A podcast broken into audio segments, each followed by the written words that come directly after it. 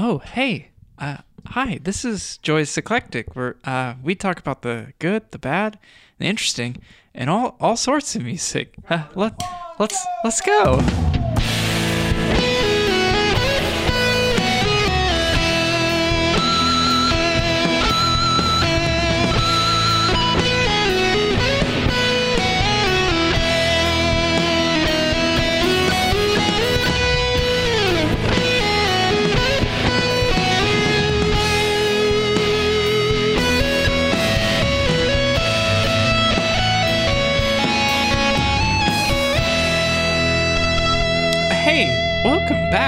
It, What I a mean, cute it's the little voice you intro. got. I, I don't know. I'm just I'm just feeling kind of bubbly. Yeah. It's probably because I'm here. It's probably because who is that? Miss, your voice is, is I'm a so lady. like- it's a lady. which is fitting. Hey, everybody. good that's, reasons. that's the voice of uh, my wife, Alyssa. She's putting her arms up like, here I am. and no one can hear that. it's so I'm just going to audio narrate for medium. Alyssa. Here I am. She's here. It's fun times. It's her. Alyssa, how's your day been? It's been good. I took a whole hour nap, so that's always just right. I take about an eight hour nap pretty much every day. Yeah, pretty Uh, early. like s- fr- that kind of intertwines from one day to the next. Oh, Like- like, tell me more. 10 p.m. to 6 p.m. That's- a.m.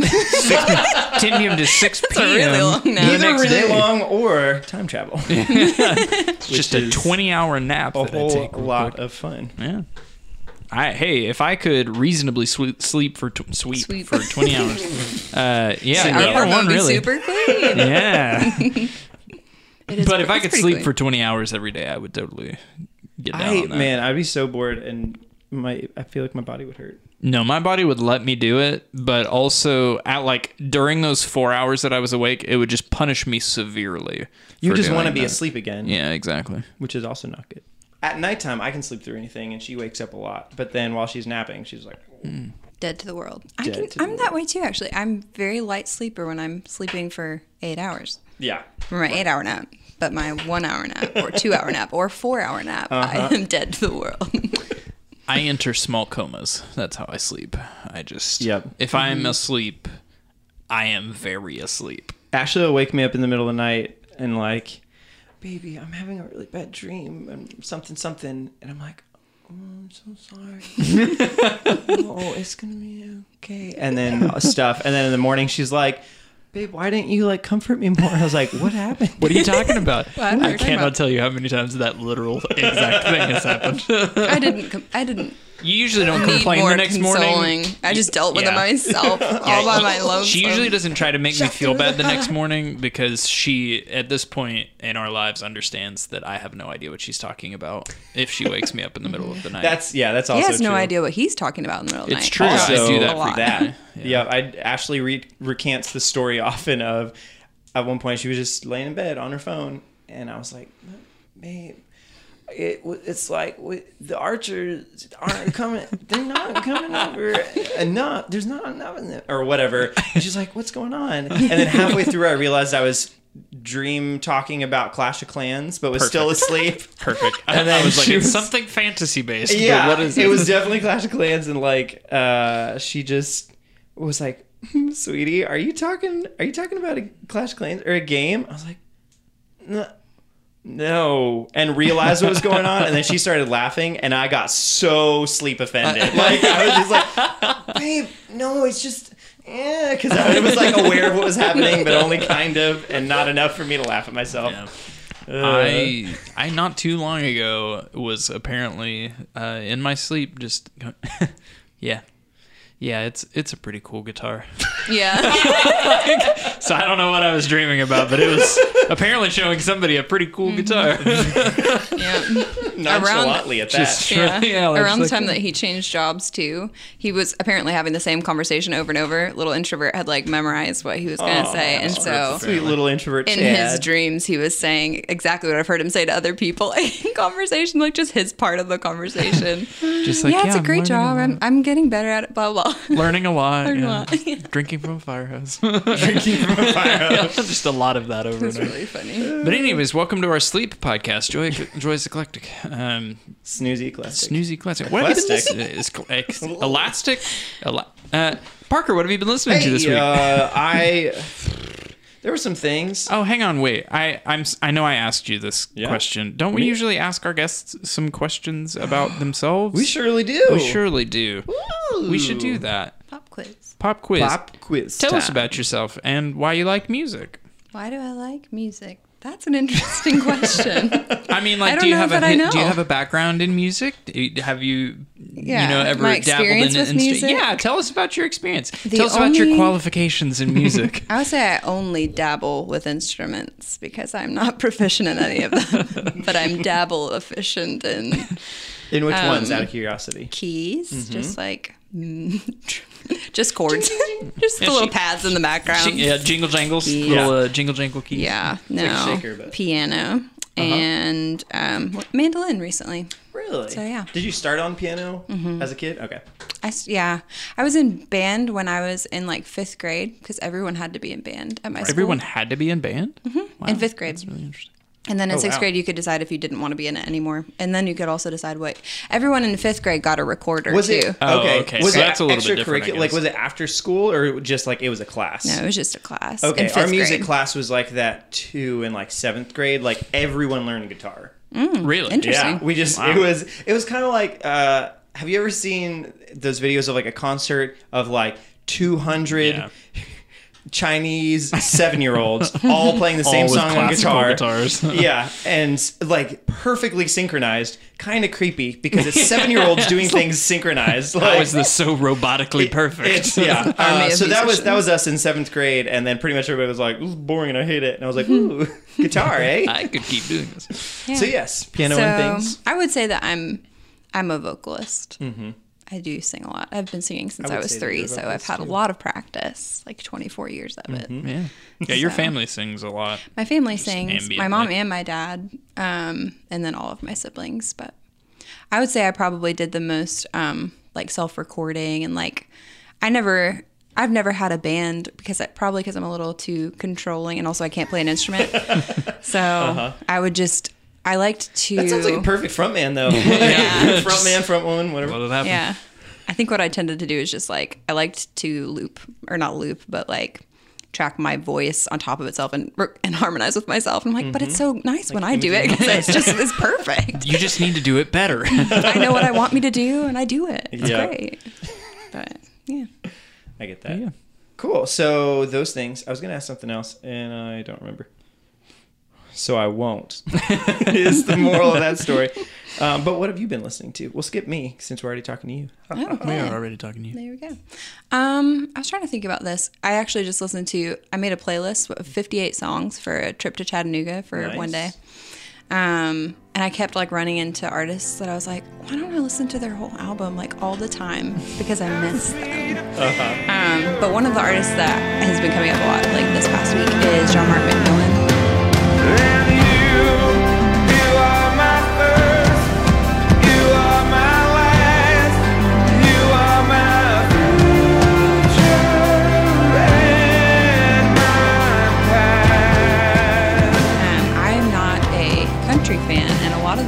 Show him to, they're like, "Oh, like a country voice." And I'm like, "No, no." he has. I like describe it. It's like rich and like Yeah. deep, and like Sultry. also just he's got like such a range where his his falsetto is beautiful, but also his low range is like, how the heck does he sing that low? It's beautiful and rich, and it is not country. He, he just has a very southern accent in regular life, so I feel like if Yeah. that comes across in your voice, mm-hmm. like whatever. Well, I think his music though is not country Right. though. That's what The makes it for distinction. me mm-hmm. because Yeah. It's it. I don't like the the twang of country, and I feel like I hear it in every country song. So like as long Yeah. as he sta stays away from that, it's usually if he does a fun twang thing, it's something I could hear Chad doing, like something Yeah. very electric guitar, you know. Um, but anyways, John Mark McMillan. Nice. Any album in particular, out of curiosity? Um, I always like Borderlands. It's one of the older ones, Mm-hmm. and I really need to re-listen to Mercury and Lightning. That's his newest one. The medicine is really good as well. Oh yeah, that one's great. Also, Doobie Schlooby. Doobie. That was his first one. Doobie. You may have never heard of it. Doobie shooby. Greatest accomplishment. That would be like Sufjan's first couple albums were kind of along that line for real though. Like uh Just made up words. some yeah. There's one of them that has like a dragon or a dinosaur or something. I don't know. It's pretty silly. Um and since you asked me earlier, Chad, thanks for asking me. Thanks for including me. Yeah, I love you. was listening to uh, May had another new song this Oh. week. Um, I was showing. Uh, so over the weekend, actually, I was out in Ohio, Indiana, and then back to Ohio for. Um, I was playing with our friends Out of the Dust that I've talked about um, a couple of times on here. Our friends Chris and Steph, and they do like a house show house show tour uh, during the summers. They did this year and last year, and maybe the year before. I don't. I don't remember, but we um, yeah. So we went out with him one week last year, and then went out with him this week again too. And so I played some guitar for them and that kind of stuff. So it was a big old fun time. So I was showing Chris the new um, the new May song that I talked about uh, two weeks ago. And there's another one called "Let It Die."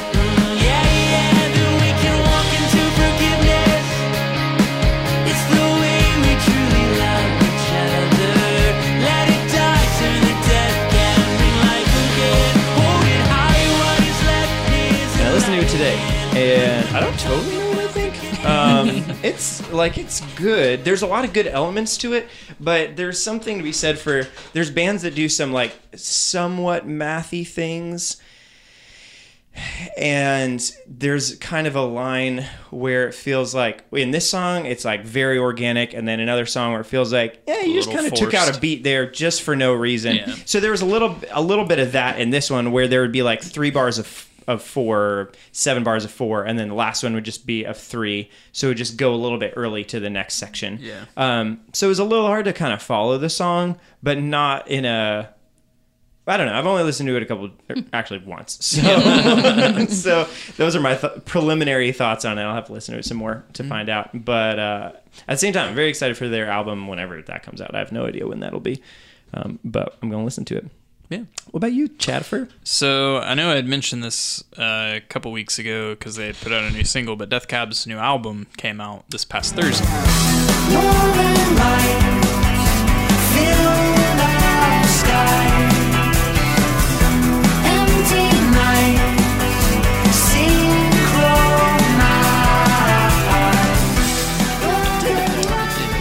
synchronized. Wait, what's the new single? Is that Gold? Gold Gold Rush was the first like single that they put out, um, and I mentioned that on the podcast. Um, the whole album is out now, Mm-hmm. uh, called "Thank You for Today," and it's kind of the first album with a their new lineup, but also b just like totally not having uh, Chris Walla do anything on the Right. album, uh, which was which was kind Was of he the like big part of the writing and recording process for Kintsugi? So and then- yeah, he he played guitar on a lot of Kintsugi and like contributed parts, but didn't produce it. And that was the first of their albums that he hadn't produced. Mm-hmm. And then this is the first one that he's just like, as far as I know, just not involved on at all. Yeah. Um, which is a pretty big distinction for Hmm. them. Like their music sounds very different because of that. And it's not like the album's not bad. I, I I've only listened to it all the way through once, I think, Mm-hmm. and some of the other songs like a few more times because like they did have another single that came out beforehand called Autumn Love, and obviously I've heard Gold Rush a few times now. Um, the the like big songs that I'll take away from the album are Summer Years, um, Northern Lights, and You Moved Away. Those songs are pretty cool. Um, mm, the other ones didn't jump out at me so much, but this is kind of like the process that I always have to do with Death, Death Cab albums, where it's like a new album comes out and it's just like. I don't know. It didn't really jump out at me, but I'll listen to it. I don't know, sixteen more times. Then I'll Yeah. be like, okay, cool. This is a good album. Uh, but it is it is different. It it does sound different. I mean, the guy who played guitar in this one, Dave Depper, is the one who's been touring with them since Chris Walla kind of stepped out of the project, uh, essentially since Kintsugi came out. And like he he's done a good job. I think he helped contribute guitar parts and everything, and and they've just I don't know. It it just sounds different. Yeah. you know. Do you think it was a purposeful departure? Like we're we're not going to try to write like Chris Walla would have I mean- done, or uh, I mean, yeah, probably to an extent. I think they're. I think Death Cab is one of those bands that like has done a good job of letting people be autonomous in the band. Like, I don't think Ben Gibbard controls everything that happens on a Right. song. Uh, He know, doesn't he- like compose everything. Yeah. Mm-hmm. He just brings stuff to the table and lets people interesting. Yeah. Yeah, because if you, I, I think the greatest example of this is probably they released the demo, all of the demo tracks for Transatlanticism. If you listen to all of those, they sound way different than they do on the actual album of Transatlanticism. And I've always equated that to mostly Chris Walla. Mm-hmm. Because it's okay, Ben Gibbard wrote these demos and pretty much like just quickly recorded them. They have like goofy little drum tracks and stuff. Like uh-huh. they're very bare bones, maybe like an overarching idea, but then Chris Walla produces and like picks parts and writes guitar parts and sort of mm-hmm. edits things in such a way that it becomes what it actually is. And and, and you know Nick Harmer, the bass player, has an effect and like writes really involved bass lines. And, like he actually does stuff. He's not just holding down root notes all the time Yeah. and stuff like that. And then Jason McGarry, the drummer, always writes really interesting parts, and so that has an effect sometimes. Like Are those guys still the same? Yes, Okay. yes. And Nick Harmer and, and uh, Jason McGerr are still in the band, um, but they added a new, a new keyboard player and then Dave Depper, who's playing guitar in uh, Chris Walla's stead. But like, uh, and and you still get those influences. Like uh, on Kintsugi, there's an, a song called uh, El Dorado that when uh, they actually had a song exploder episode about it and in that ben gibbard kind of talks about like what his original vision for the song was and sort of like the way that he wrote it and how much it changed just because jason mcgerr came into the studio played a beat and it totally changed the way the song sounded and they kind of like reimagined the song because of that and so i think they're they're just one of those groups that the people who are in the band are going to have an effect on the sound and the band's going to sound like the sum of those parts Right. it's not going to sound like oh this is just that band and they're just playing the parts that that band is calling for no it's it's kind of like mute math in that regard Mm-hmm. Right, where their yeah. sound changes drastically with the different pieces of the band i don't know Mm-hmm. Yeah. that's just that's kind of how i think That's always interesting. Like thinking about like Under Oath after um, the changing of times and Dallas Taylor left, Yeah. and then the mute. I mean, everybody in the band was the same except for Spencer Chamberlain, but all the folks in the band already wanted to do something fairly different. So it sounds different for in that regard anyway. But vocally, like Spencer Chamberlain is doing a lot of the same things that Dallas Taylor does. Yeah. Just because it was like, oh, you guys were like almost done with this album, and now I've got to re-record all this stuff. And then the next album, he was like, "All right, I can do whatever I want now." yeah and So, now he has the freedom to do freedom. whatever yeah yeah it makes a big difference It does. but so I, I, I think it is probably a good album. I, I don't know if I'm gonna enjoy it as much as some of their other stuff, but Yep. I think it, it's still good. Like I said, those three songs that I mentioned are pretty cool, and they, they sound really different. Um, I think it's, uh, I think it was Summer Years that has a really interesting chord progression in the chorus, which is unusual hmm. from for me. Like to to hear a song that could be a popular song, but then has like a, a chord that and I, I haven't like sat down and worked out exactly what it is, but it does not sound like it's a chord in the key, and so Yeah. it, everything kind of like shifts a little bit for that chord, and, and it's just interesting. I don't know. Now I want to hear that. Yeah, I know. I need We to will do that. Mm-hmm. later. I'm always curious. I need to figure it know- out. I'm always curious to know um, how many songs that band, or even just Ben Gibbard, I guess, has ever written. Because you know, not Oh, yeah. every song they write is what they put on the Album album. So, and they have so many albums. So thinking about and like he he is very intentional about his lyrics, and they're they're intentional about everything. I'm sure, but um, just thinking about how many times you have to write and like throw something out before you get to like the gold. What I've always heard about like the the most prolific songwriters has always been that they're just like constantly writing. And I mean, I I would I would safely assume that or I, I I think I could safely assume that Ben Gibbard has probably written like hundreds, if not I would thousands say, of like, songs at and just discarded some of them. Especially songwriters who are really into lyrics and stuff like Mm-hmm. that. Uh, Switchfoot is another example that I mean I um I heard somewhere that on like pre each album they'll ha- have like demos of 60 to 70 songs that they're like oh and then Yeah. pick some Mm-hmm. whereas then I know plenty of other artists where it's like Barely all getting right an I wrote these 11 songs let's record these 11 songs Yeah, we have to make all of these work. Yeah, exactly. And I mean, I guess the question, you know, there's a, f- a fine line or sliding scale of what counts as having written a song or not. As far as mm-hmm. like, if you've got a minute and a half of a song where it's a verse and then like a chorus is like, like,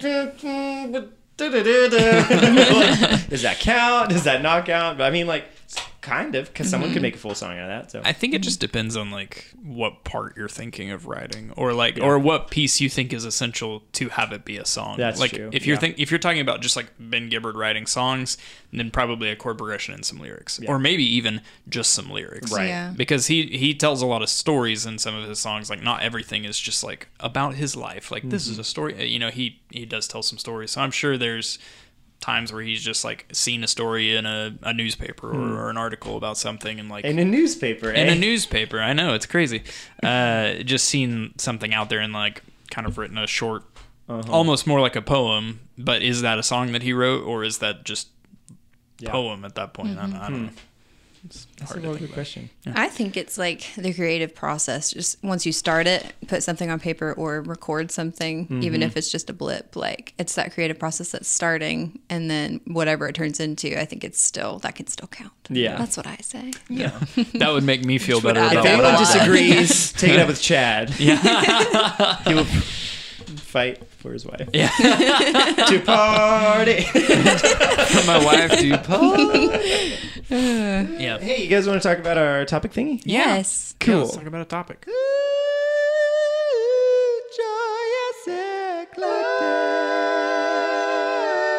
But yeah, we're gonna we're gonna talk about girl singers, and Lady we would have felt terrible talking about this in a normal week because we're just three dudes. So we we brought a, a female. To legitimize the conversation. So if we say anything incorrect, you can uh, I don't know punch us pu- probably punches in the faces. Yeah. Yeah. Um, this was this was a listed idea, right? Yes, it was. Cool. What was your thought process behind this topic? Um, I was trying to think of something that I had a lot of opinions about and that I had any kind of knowledge about. Um, gen- actually, like when I think about it, um, I do have probably like just a handful, maybe five female singers that I'm just very picky. As a female singer, I am just particular with, about who I listen to because honestly, sometimes my thought process is just prideful and like when I'm trying to sing someone's song and I'm like, I can't recreate what they're doing. I just have a lot of respect for that kind of vocalist. And so th- that's kind of somehow some of the ways that I like pick who I really respect and like enjoy listening to. But I honestly have grown up listening to a lot more male leads. So like um, Matthew Thiessen or Matt Hoopes from Relient K or Jon Foreman from Switchfoot or just Jon Foreman.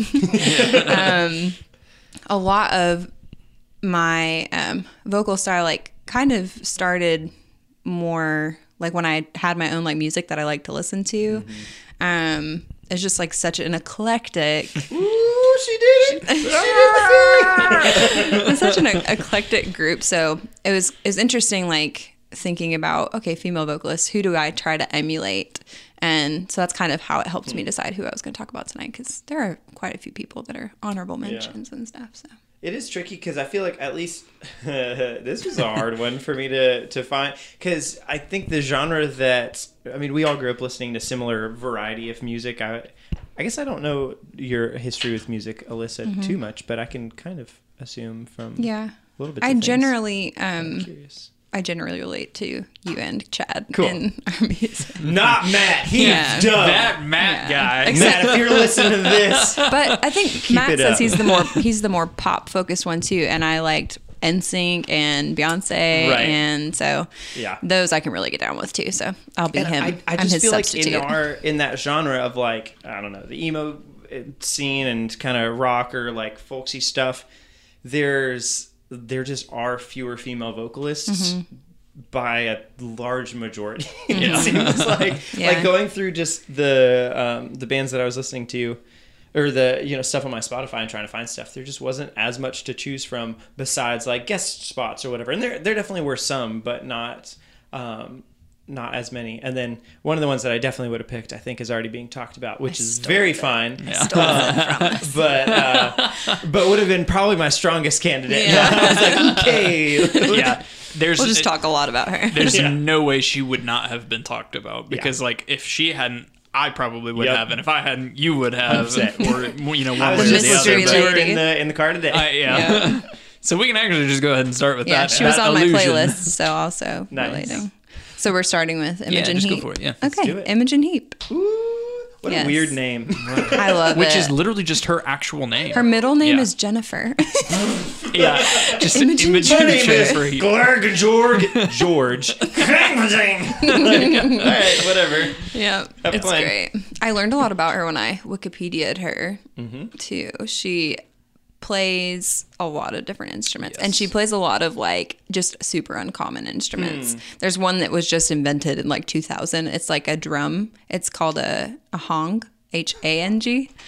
And name. Or word. and it actually I mean, it it's, really is, but it's you should like look up a video of her doing it or maybe you can like do a quick clip of Is it. it like a dome? It's like a thing? dome. It almost looks like a spaceship, and she j- you just use your hands with it, but it doesn't just make a rhythm. It actually is kind of like um, Uh-huh. The some steel drum in the sense that Yeah. it has pitch to Yeah, it, it's and like a it's so. Once you hear it, you're like, oh, she's definitely used that before in Yeah. her recording, but you would have not. I didn't know that's what it was. I think I know what you're talking. I think I've seen people play those before because it's Mm-hmm. like they're kind of drumming on the top of it, and it's got like a. yeah, I think I saw one of those at what's that used music used music Nashville or Ma- Nashville used music Nashville uh, like used music One that's of the one pawn shoppy kind of things. um well it's like a really big one in Antioch Yeah, I. I think I've passed it a bunch of so times. So I've been there a decent amount of times I got all my cymbals from there and I saw one there and it was like four hundred dollars Oh, jeez. which is a lot of money. I bet those are all like hand forged because Yeah. they're not getting like Yeah. manufactured or yeah, something they're like that. German. Turns out. Really? Yeah. I would have guessed Asian. Nope, German. yeah That's 100%. super interesting. it's so funny That's anyway, so she does interesting. that. She Yeah. plays like I can't remember how to pronounce one of the other ones, but it's like tines almost like um, Or like a kimbala or not a it starts with an A. kalimba or something. I don't know, but you can look that up too. Pretty much, I found a video that was just her playing all these different instruments in different that's cases. fun Um, but yeah, Imogen you did your research way better than I I tried. No. um, I have a lot to say about go her. for it. yeah Do go that for thing. it say Um. I just I think she's a genius. She's also very like it seems like she's fearless to just try experimental things, and she ends up being really good at them. Um, the only thing I've never seen her live, but all the videos of her just like don't do her justice because they suck live. Yeah. Like I bet when you're there, it's great, but like the recordings of them with someone's phone is just Yeah. terrible. Um, but her recording like that's she's also like an audio engineer like like that's how she's that's how she thinks about things too. And so when she's like she's like an architect i think. That's how i think sh- somewhat she like puts her um creative energy into something it's it's very like architectural. Like she knows how to like layer things how to when to include something when she doesn't need to and then like how to make it work all together.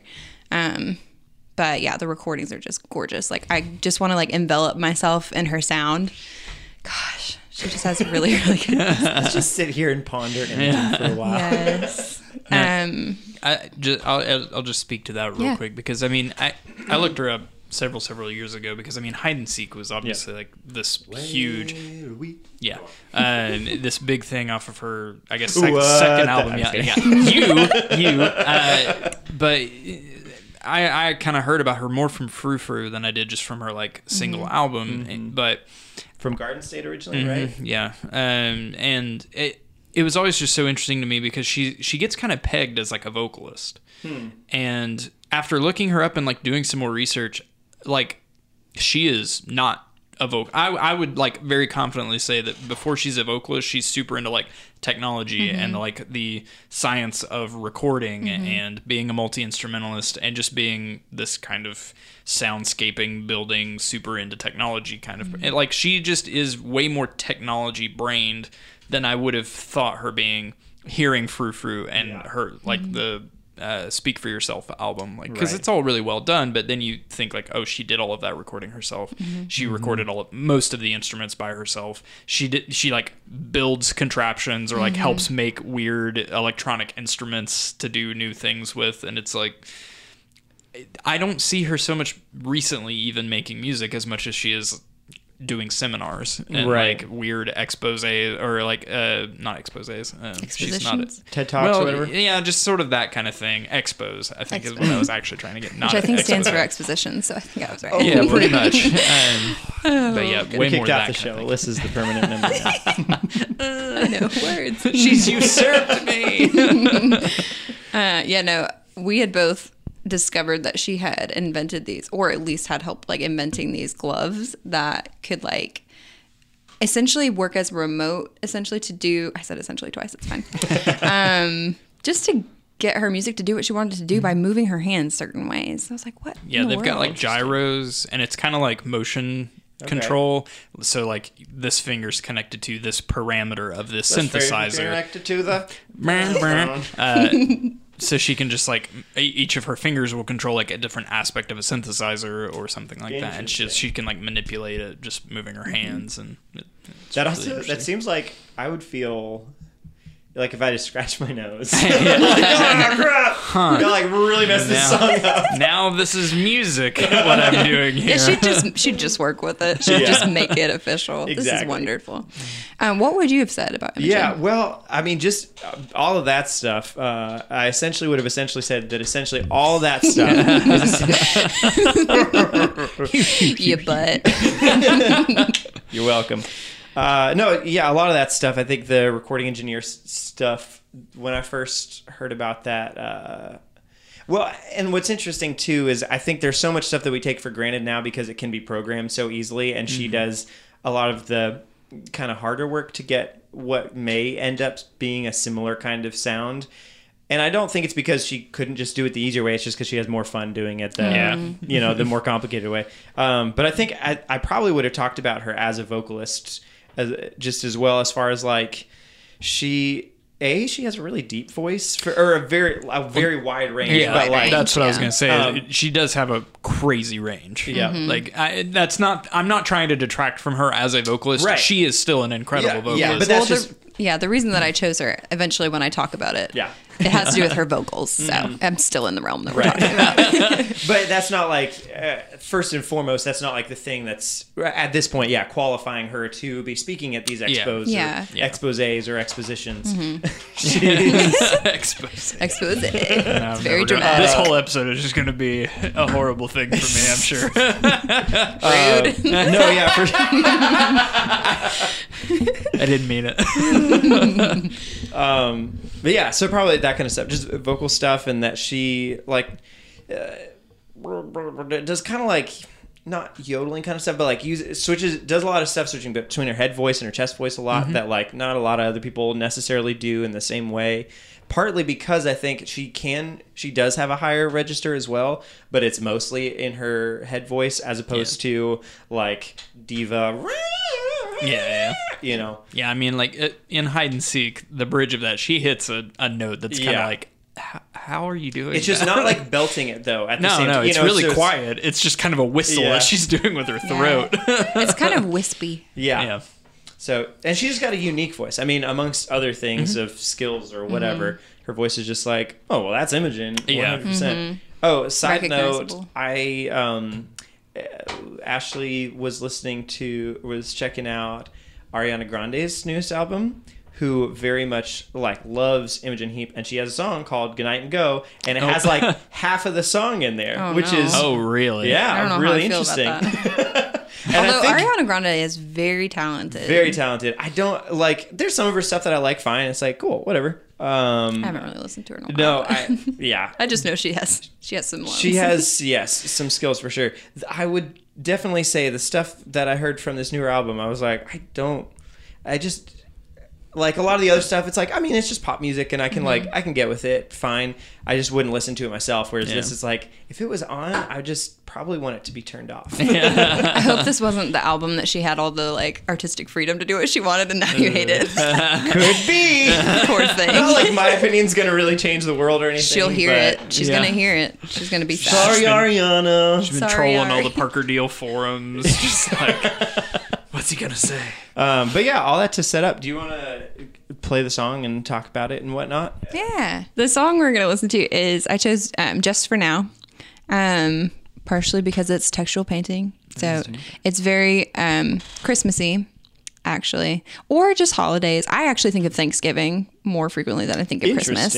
Yeah. I don't associate Thanksgiving with the sound at all. Yeah, it's mostly Christmas, but I think because of my family, we would switch back and forth. Like one year we would do Christmas at Thanksgiving time with one side of the family, and then with the other family we would do it at Christmas time. Gotcha, So okay. they're kind of interchangeable for me. Lots just of really thought good you- food. I thought and- you meant like you would do Christmas at Thanksgiving, and then like when Christmas Thanksgiving comes to around, it's like, Christmas. because we're just gonna hang around. Yeah. whatever. be we just got all this time off. And, So, anyways, this song is um, one that I really do like to listen around to around like when it's cold.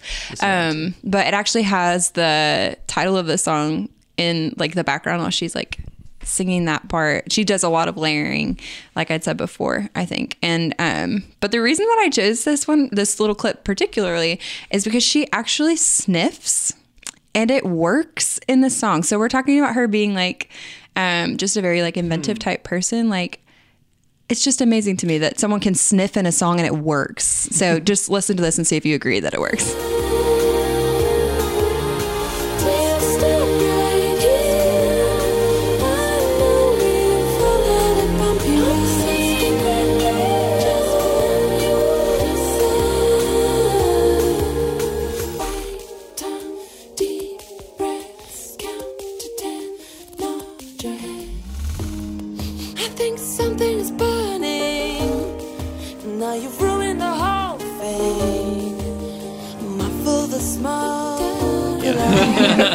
Yeah, I forgot to mention dynamics too.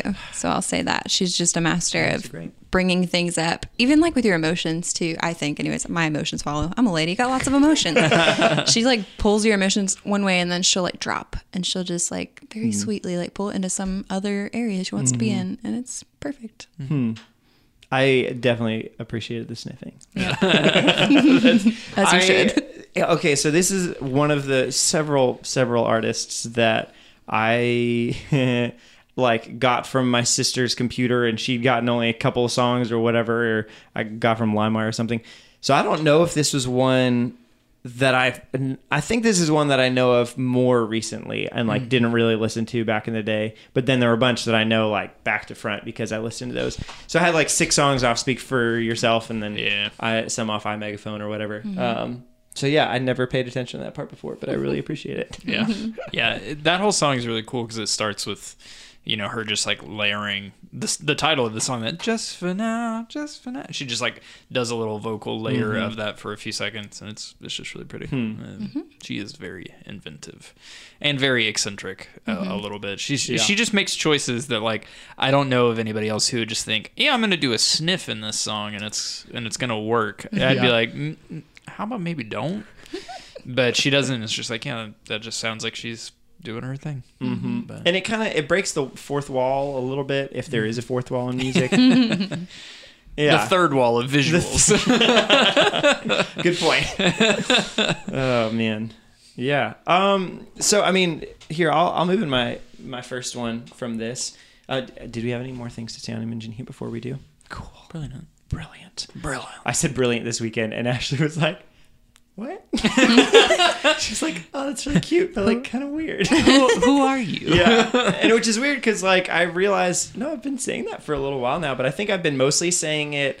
Um, we work with a lot of Brits uh, on our team because that's kind of our team is half in the UK and half in the States, and for some reason, there's just a little part of me that wants to feel like. I don't know, like I fit in or whatever. Yeah. And You want to prove so- that you're cultured? I guess I don't know. It's really dumb, but I'll be talking. You know, like I had an issue with my VPN the other day, and uh, had to talk to somebody um, in the UK, and he was like, blah blah blah blah. I'm like, brilliant, wonderful. And so it just became part more of my vernacular now. Um, but yeah, so Imogen Heap is very. Uh, I don't know what the best way to say it, but like. I mean, she her singing also takes the forefront in a lot of ways, and so the, the first one I'm going to be talking about is somebody that I think does do that some, but also has to like kind of blend in and be part of a group a little bit because she's in bluegrass context. Um, Sara Watkins from Nickel Creek. Yeah, I had a feeling that was where this was going. Yeah, for sure. So it was. I, I also thought about picking um, on the Goat Rodeo sessions. There's two songs that have um, singing, and I don't remember. I don't remember the girl's name, but there's a girl, and she does some singing. And but we've listened to one of those songs before. And so this one, yeah, she's she's got a pretty uh, varied voice, but but then also has to whenever they like sing their three part stuff, and they have some pretty tight harmonies too, where it's not just like you know the one, the third, and the fifth. It's uh, you know a bunch of other stuff as well. So specifically, I'll go ahead and play the clip first, and then we'll talk about it. Um, this is my alarm clock a lot of days. Oh yeah. And you don't hate it. Yeah. yeah, I I somehow managed. I think I turned my alarm off so fast after it starts going off. just So you barely hate the first the rest of millisecond of, a song. Legitimately, yeah, exactly. like I'm like, oh okay. oh, okay. And the the start of this one is just like it's just a little violin thing kind of coming up. So I just start to hear it, and I don't even get a chance to register what song it is. But yeah, so it's "Where Is Love Now," and it's the last song on their album "A Dotted Line," which was their kind of like reunion album. And then they haven't had another one since. It's been four freaking years, so whatever. Um, but so I put in the last line of the verse, and so that it's like the her singing by herself, and then the chorus is the three part with Chris Thile and Sean Watkins, her brother, which is so cute that they're in this band together. Leave me here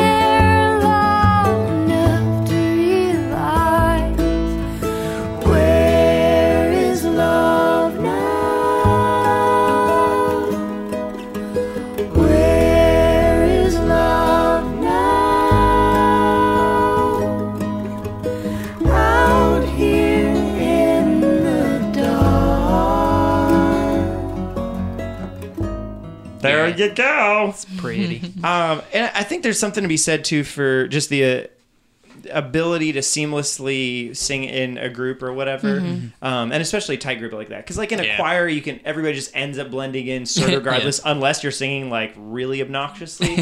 um, but singing in a small group like that and being very aware of your dynamics. Uh, which obviously is something that Imogen Heap can do. She just uh, did. She mostly doesn't sing with other people. So like, She just sings with herself. right exactly um so that i think that's something and like there's some other songs i almost picked a clip from their, their song hayloft as well which is just a completely different it's kind of like i don't know just different genre within the same genre uh, but a lot more upbeat and stuff and um, yeah i don't have a ton to say besides There's something to be that. said for like siblings singing together that just does blend really well Mm-hmm. um, because their voices tend to kind of sound similar. Alyssa sings with her sister. Her well, she sings with her with- whole family a Yeah. lot, Mm-hmm. um, but I've more sung recently, with Michaela more frequently than I've sung with Jenna, but Jenna lives in Murfreesboro now, and so Okay. we both lead worship. We've only led together one time since she's been here, which has been a year, but I think we're leading again together next month. Mm-hmm. Um, but yeah, our voices are very, very similar, so we blend very well. Yeah, that's true. My sister and I sang together a lot in high school and s- stuff. Um, I just don't see her anymore. However, as of in two days, I'll be seeing her again. She'll be in Nice. town, so it'll be fun. Um, and she'll probably come on the podcast Nice. Nice. if she wants to, uh, or if Or whatever. if she doesn't want to, Yeah. force her. I never didn't know where I was going with that. Yeah. um, so yeah, that, that's pretty much it for that one. Not a whole lot to say. I've I've always really liked Sean or Sara Watkins' voice, uh, and it's it's it is interesting on this album. Like she's, cause it was eight years since their last one, and they're I think the three of them are close to are like late 30s now whereas they were late 20s early 30s beforehand. And her voice has definitely kind of grown up a little bit uh, in sort of a good way but sort of a like raspy way too like breathy. Um, to where it was a bit surprising but not off-putting at the same time just kind of like, cool nice Yeah. good stuff Yeah. Um, for my first one, I this is the one that I was like definitively. I'm definitely talking about her, uh, and that is Merrill Garbus from Tune Yards. Uh, Huh. She has a vocal range that is just. I don't know. It, it's not like she does have a good vocal range. Like when you just think of like pitches, she can sing a, a wide range of notes. It's great. Um, but her dynamic ability is is something that I've always found just awesome about the way that she sings and the way that they write music and the way that she like presents herself when they're playing their music. Um, I cannot recommend enough watching their live videos from like KEXP and Audiotree and stuff. Like, I don't. Well, I don't know if they have an Audiotree. They have at least one or two KEXPs that are. I think they have three now. Actually, they're all worth watching, if for no other reason than just like watching her do her thing. Um, because she has so much going on all the time when she's playing because she loops her voice. She plays ukulele and loops that. She plays some drums and loops those. She mm-hmm. plays a little bit of a synthesizer and loops those. And on top of that, still finds time to like have this huge dynamic voice that she can make sound crazy. And mm-hmm. it's I, I've just always been so impressed by how much she can make you feel what she wants you to feel. Mm-hmm. Like she just Yeah. Brings you into the situation and is like, this is how you're gonna feel right now, and you're gonna like it. Yeah. and so I, I pulled a clip from their song "Hey." Uh, no, it's it's not from "Hey Life." Uh, that is a wonderful song that you should absolutely go listen to because it has one of the best builds and. Why didn't you pick that song? Chad? Because I was trying to find a clip that showed both of the like f- like main facets of her voice. Yeah. And so this is actually from a song called "Dang It, I Lost It." Um, Great title. no, You'll know it when we come Yeah, back yeah, from I this know. playing. Uh, it's a song called "Real Thing." That's yeah. yeah.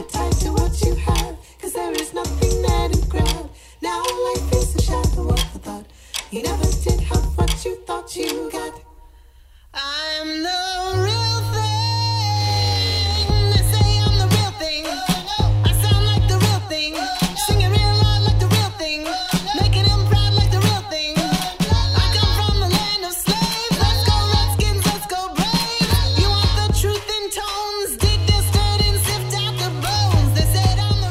So she's got like a really sweet voice in the beginning of that, and it's Hmm. real nice and just like, oh yeah, this is really. And then she gets that huge, just like diva alto thing going, where it's like, where did that come from? Holy cow, girl, get it, Cowgirl. cowgirl, Holy cowgirl, holy cowgirl. Man, it's. I, I think something too that's just like because it would be really easy to sit here and mention like here's all these singers that can do these crazy runs or whatever and like be great pop vocalists, but uh, but unique vocals and ones that honestly are also kind of could be off-putting. Like uh, Matt's not here obviously, or he's very silent. Um, no, and he's not here He's because just he. been quietly sitting in the corner, like, Yeah. hey guys, when, when He's, Why'd uh, you give Alyssa my seat? But one of the ones he might he was thinking about picking for he'll have a listener submission later. Um, but he like kind of thought about mentioning Joanna Newsom for example, who has like a very unique voice, and lots of people will be like, "No, that's bad." like, yeah, yeah. uh, but I think just people who have unique voices and aren't afraid to do something just different with it because it's it's so easy to. And I, I think a lot of the reason why, like we were saying before, or like at least I was saying before, and you guys can agree or disagree with me as much as you want, um, is that within kind of that genre of you know rock or whatever, there's not as many female vocalists largely because I think it's so much easier to lean into I'll just do like pop or R and B. Yeah. You know, like the ones that are classically this is where female vocalists are, or Mm-hmm. yeah. maybe like jazz Powerhouse or something. vocalist. Yeah, Yeah, the powerhouse alto only fits into a few genres of music. Yep. and that's not typically what the three of us listen Yeah. to. so So yeah, no, that was so. As far as unique voices go, like I wouldn't have hundred percent been able to decide. I think on my first listen to at least that song. Mm-hmm. Is this a female vocalist or is this a guy with a really high voice? yeah, Um, I, uh, yeah, Yeah. and that doesn't- Actually, yeah. this is, I mean, sorry. go for it. I don't know if you've heard of the Japanese house before, but um, it's a female singer, but she uses a vocoder almost Okay. the whole time. And so I was playing that with my playlist that I was just talking about with my friend, introducing her to my music. and uh, she was like, Is this a guy or a girl? And I was like, That's the right question to ask because I was so curious too. It was really cool to see um, her like in like a live session and be like, Oh, okay, that now I can hear her voice while I'm looking at her Yep. through the vocoder. It's very interesting. But yeah, that's not a natural thing like you're talking about Well, where yeah, she's just got a very interesting voice. But but Merrill Garbus is she just has like a really interesting voice, and I think she's a really dynamic person. Just Mm-hmm. the, the way she's writing her songs, and the subjects that she's usually talking to are very like emotionally charged because she's writing a, uh, generally about things in her real life. Mm-hmm. Um, but yeah, watching her do some of this stuff, it's kind of like I am confused by you because your voice doesn't sound like it should be coming out of you, or Yep. you should be making. I don't know. I am curious. Like, I mean, I'm always curious about with interesting voices, especially. Like, I have cannot place what I think she looks like based Yeah. on, and like that. Just having that with interesting voices and like, or just people on podcasts all the time. Yeah.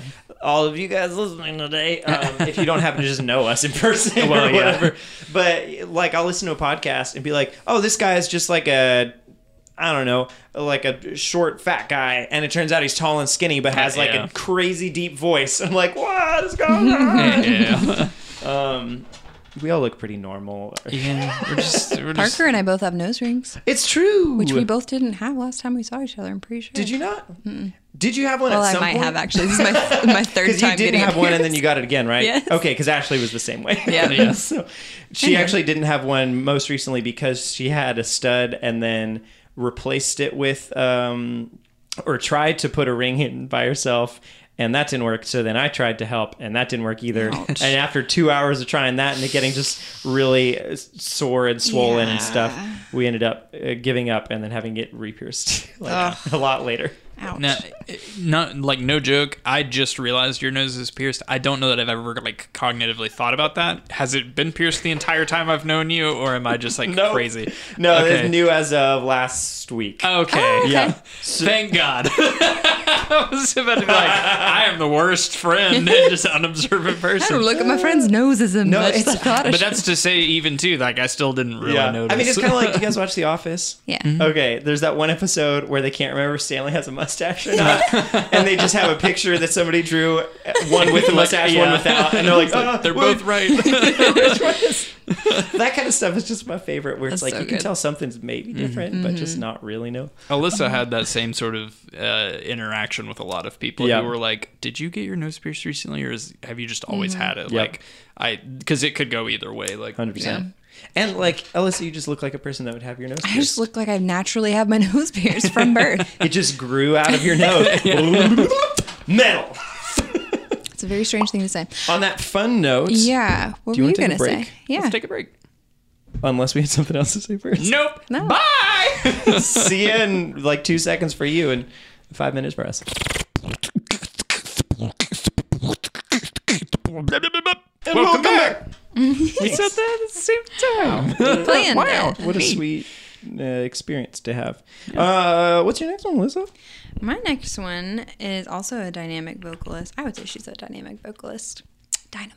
Um, Dynamite. Dynamite! There it was. Man, that resonated in this room. that was the It's always fun going into like bathrooms and like, ooh, ooh, and then finding that one note Yeah. that's like, it just vibrates all of everything in the bathroom. exactly. Things that Alyssa does not do in the bathroom. What if that was the note in somebody's bathroom that's listening right now? Oh, And they were like, just like That'd "Ah," that note never leaves anymore. it's just it's stuck in their stuck bathroom in their forever. corner. rattling around in there. They just pooped a lot because of that.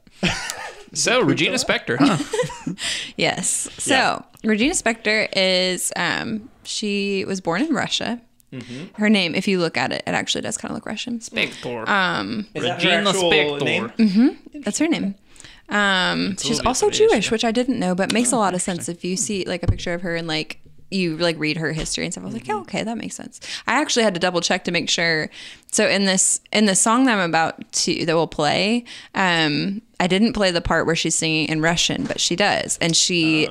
Um, You did. I was a- making sure that it was Russian and not like like Hebrew or something. Because yeah. I was like, she would. I mean, if you read her history and stuff, it's not like she's just like Jewish by birth and stuff. Yeah. Um.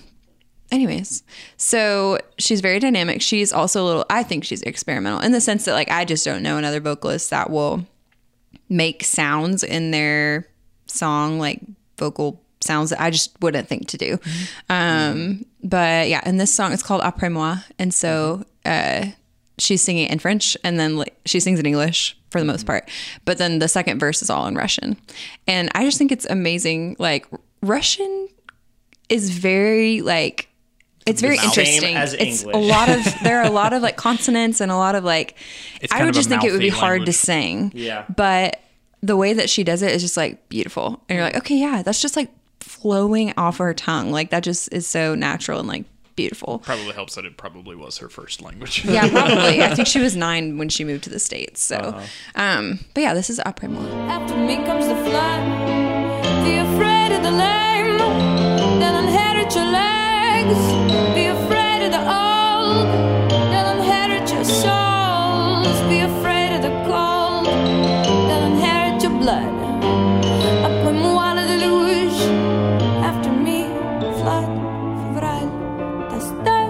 Нилы плакать, писать о феврале на взрыв бокал. There were parts where she was speaking in English that I was like, was that Russian? No, that was English. like, wait, Yes. what is it? Well, surprise! I actually to myself, I did actually include the Russian.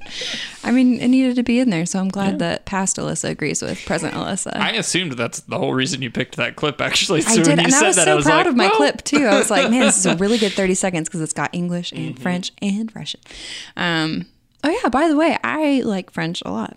Oh yeah. I took a Yeah. lot of French, and There was I one episode where I randomly asked Parker it. if he actually spoke French, and it's because of her. I Yes, knew she would want to know. it's a fun fact. Indeed. Um, I just bowed. we don't have to translate what she says après moi le deluge because she says after me comes the flood Uh-huh. right after she said it. um, I have no idea what she. I do know what she's saying in Russian, but I don't know it off the top of my head. Mm-hmm. It's a poem. Uh, it's a Russian poem. Gotcha. Um, but yeah, it's really beautiful, Hmm. and like you'll notice, I think even in that clip, um, she'll like halt, like she'll um, I oh must go on standing, so like she'll like stop it with like an O, which is not. Hmm. Yeah. I don't know. It's just not natural for the music that I've listened to. So I think that that's kind of dynamic as well. Yeah. I, I wonder too. I was talking about this about just like languages with people the other day. I wonder. I, I would have to listen to it in context again, but with the like stopping yourself, if it's something where like in Russian you use like oh in the same way that you'd use um or uh in French or that kind of thing, where it's like the like thinky words Yeah. where you don't really have anything to say and it's a filler thing. So I wonder if she if that would have extra meaning. I don't know. Yeah, Maybe- interesting. but I do think that's an interesting thing in language, Mm-hmm. just in general, is the fact that, uh, well, okay, so the context was at church, a friend of mine or someone that I was talking to was like, hey, can you speak in a French accent? I was like, mm, sure. And then so I did, but then all of my filler words instead of exactly, Yeah. uh, all my filler words were still because I speak in the French accent were still uh instead of um, even though I was speaking English words, which is just I know I didn't like make that connection, but they were like, oh, that's funny, and I was like, oh yeah, I guess so. it's kind of silly, um, but yeah, very dynamic. Yeah, she's got a lot of like interesting, just the way that she tends to write songs. She is very vocal forward, and so most of the Mm-hmm. songs that I've heard by her have literally just been her and a piano. Yeah. And so, well, she's also a really talented. yeah, no, hundred percent. She is fantastic at the piano, and but she'll just like do vocal stuff, and the timing of like what she's doing on the piano mm. just sort of follows that. So I've never heard her play with anybody else instrumentally, and so she doesn't have to worry about like this timing doesn't really line up with mm-hmm. anything, or it, she can just kind of like kind of ebb and flow with it, which makes it feel very performed. I mean, mm-hmm. when you listen to her songs, it sounds like she's just performing this Yeah, song. there's no like and- click track kind Yeah, of thing yeah, or whatever. So I don't know. It's, it makes it very interesting to listen to most of the time. So Yep. Her lyrics are always very interesting as well. Like what when kinds they're in a stuff does she language you can about for the understand. Um, that's a good question. I I tend to like get pictures in my head whenever I'm listening to her Hmm. of like just visualization. Um, I'm trying to think of this. There's a song called Raindrops, and I actually had learned it on piano, which is why I knew some of the words. And now I'm trying to remember. She sings about like worms or like ants and like. Um, but it's still pretty. She'll sing. Um, she sings a song on the radio, and um, she's list, she's talking about like listening to a song on the radio. Um, like I don't know. It's it's very meta pretty because meta, you're yeah. listening to it through your radio probably car radio whatever. Yeah. Yeah. The um, I'll go ahead and hop over to my next one. Yeah. And this one also is dynamics related. So look at that. Whoa. Threefer. Whoa, goodness. Whoa. Uh, it kind of. And this one's actually it's a guest vocal spot on a different song. So there's the band Copeland, Yes. who is great. Oh yes, I love Copeland. and um, oh, I f- I just forgot what song I even picked. Uh, it's the suitcase song. I Um, was gonna say that's got to be that. Yeah, there's and they uh, a bunch of their albums have female vocalist spots, which is a lot of fun. Uh, and actually, there's a lot of female vocal spots that I wasn't even aware of because they were on the Ixora Twin album, and I Oh, don't, yeah, I haven't really listened to to. I've listened to it once, Yeah. so for whatever that's worth, there you go.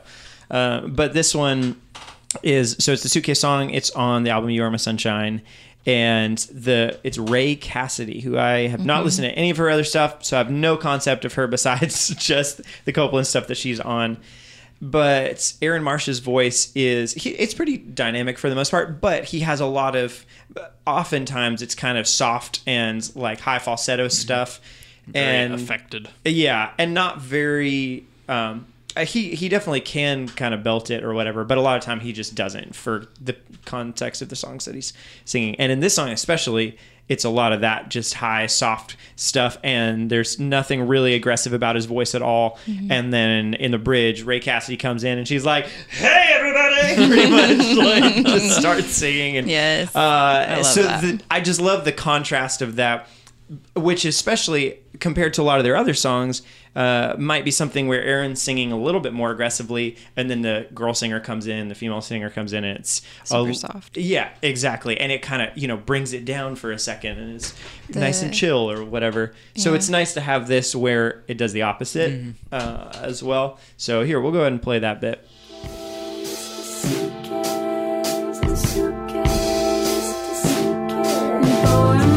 For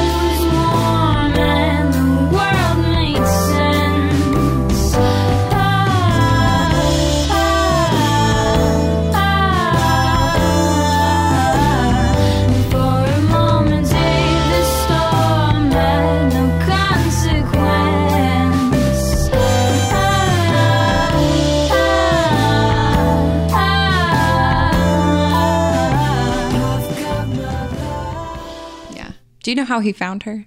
No. This might be a rumor and I might be wrong, but I'm We'll pretty go sure for it. when I looked her up, she was she's like a, a flautist. She's like a oh. flute player. Okay. She was on MySpace. And I think that he found her through MySpace. Interesting. That might just be Which how is I found her. That's also how Justin so Bieber long. got found. it was like 10 years ago that I looked into this, Yeah. I feel like. So, I mean, that makes sense. But it stuck in my head. MySpace though, Yeah. MySpace was a thing. it Yeah, it surely was. was. And I, Tom. good old Tom, Tom Anderson. Tom Bombadil? I don't know. Probably Yeah. Tom Bombadil. Uh, yeah. Again, a lot of these I don't have a ton to say about, unfortunately. Um, but I, I mean, I think I already said whatever I was going to say about this one. But just the, the dynamics, and I left a little bit of of Aaron singing in beforehand because Mm-hmm. if I just threw you in the Ray Cassidy part, you'd be like, "Cool, what's the Yeah. contrast?" Yeah. Um. So, but leaving it in where he was singing beforehand. Yeah. And also, if anybody hasn't listened to Copeland, obviously their their instrumentation is super uh, diverse a lot of times too. Yeah. Sometimes just straight up rock bands, you know, two guitars, keys, bass, drums, and then other times it'll be like this kind of thing where you've got you know like a French horn and Yeah. Or like a oboes and Mm-hmm. Saxophone. with a mute. Yeah, Horns exactly. in general. Yeah, the brass section. horns and strings. When I saw them, I've only seen them once. I think I would like to have seen them more times. Um, but they I've seen them twice. I'm a bigger fan.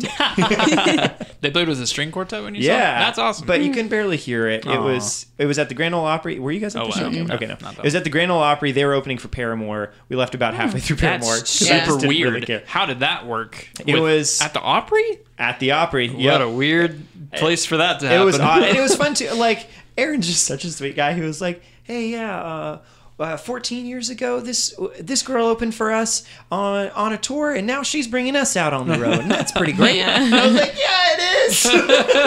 You're like the one guy in the back, like, yeah. Such a sweet boy. yeah, so we we loved watching their set, and uh, except for that, yeah, the sound wasn't that great, Mm. uh, which is too bad. Well, I saw him at Rocketown. Uh-huh. So you can imagine how the sound was with that. It was okay.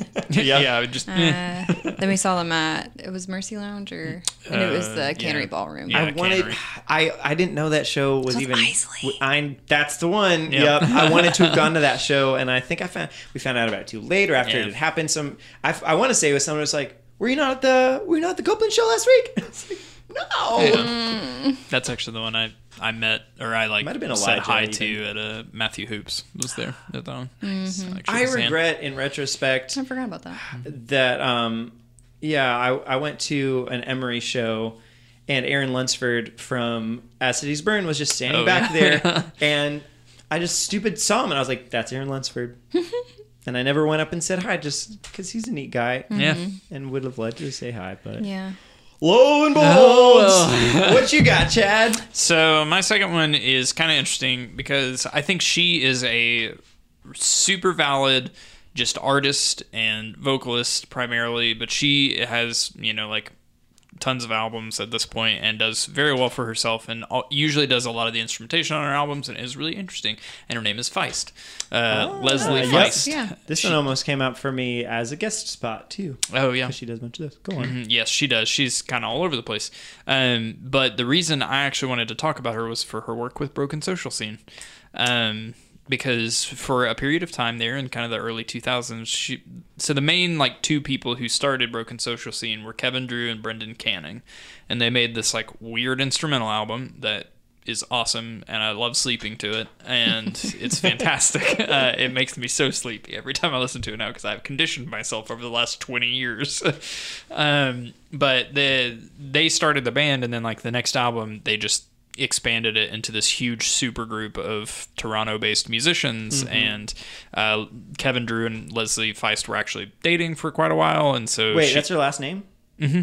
Oh, and I just know so where it's Feist. yeah I didn't, yeah, I didn't I know remember that either. uh, they yeah so they were kind of dating at the time and so she kind of became a permanent fixture of broken social scene as well um, they just always kind of wrote very and not like just she's like a backup singer in broken social it's like she was a main contributing member of this this band and like the music that they were writing and some of the songs and so there there are several examples of songs that just she led or uh, you've definitely heard the song anthems of a 17 or 16 year old girl or something like that um, that was on the Scott Pilgrim soundtrack. Right, yeah. Um, and that's her. She Mm-hmm. kind of wrote the song and it just builds up into a thing. And she mostly sings the same part over and over. But anyway, um, she's just such a, a huge part of that band and the style of the way that they sing songs and write songs that it's not like she's a guest spot or like a supporting, like she just is a member. And I think that's one of the first bands that I started to see multiple vocalists share that responsibility because it's not like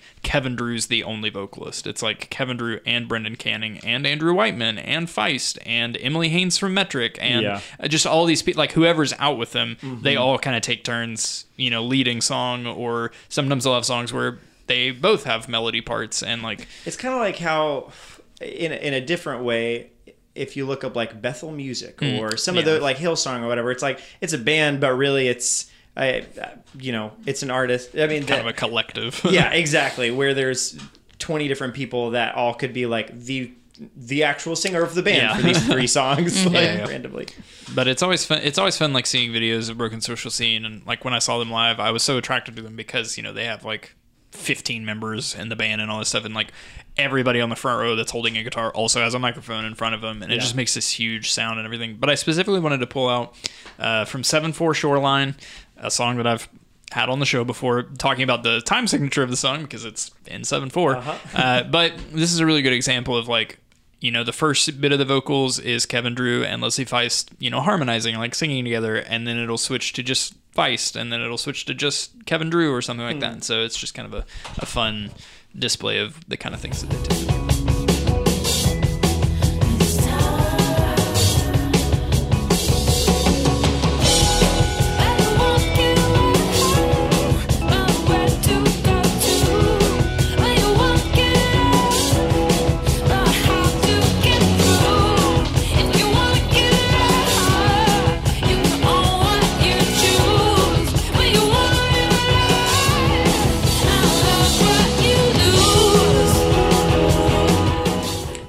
A soulful voice.